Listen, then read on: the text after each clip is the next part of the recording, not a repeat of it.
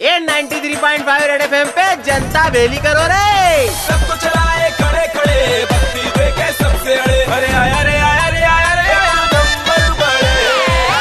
कटौती ने नया ही रूप ले लिया छोटे।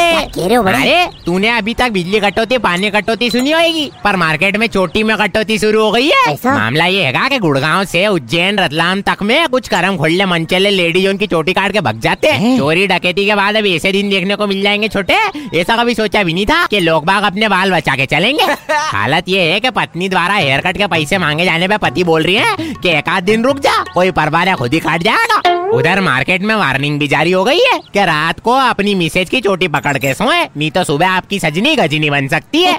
जब मैंने पीरवीन भैया को बताया तो उनका पारा चढ़ गया। बोलने लगे कि ये तो सरासर बेमानती है। इन मंचलों को लेडीज़ उनकी चोटी के साथ जेंट्स उनकी सेविंग और कटिंग का भी ऑफ़र रखना चाहिए। वैसे तो मैं बोलूँ इसके दो ही इलाज है छोटे। या तो लेडी जोन जूड़ा बना के निकले या फिर हेलमेट पहन के। और रही बात मन चले उनकी तो इतना ही बोलूँगा छोटे कि गलती से भी अगर इनमें से एक आध लेडी जोन के हत्थे चढ़ गया तो सीधा मुंडन ही होएगा इनका। आ, आ, आ। क्योंकि जो हेयर स्टाइल बिगड़ने पे पार्लर वाले का खून पी जावे गलत बाल काट देने वाले को उससे ऊपर वाला ही बचावे। हाँ नहीं तो 93.5 रेड एफएम पर।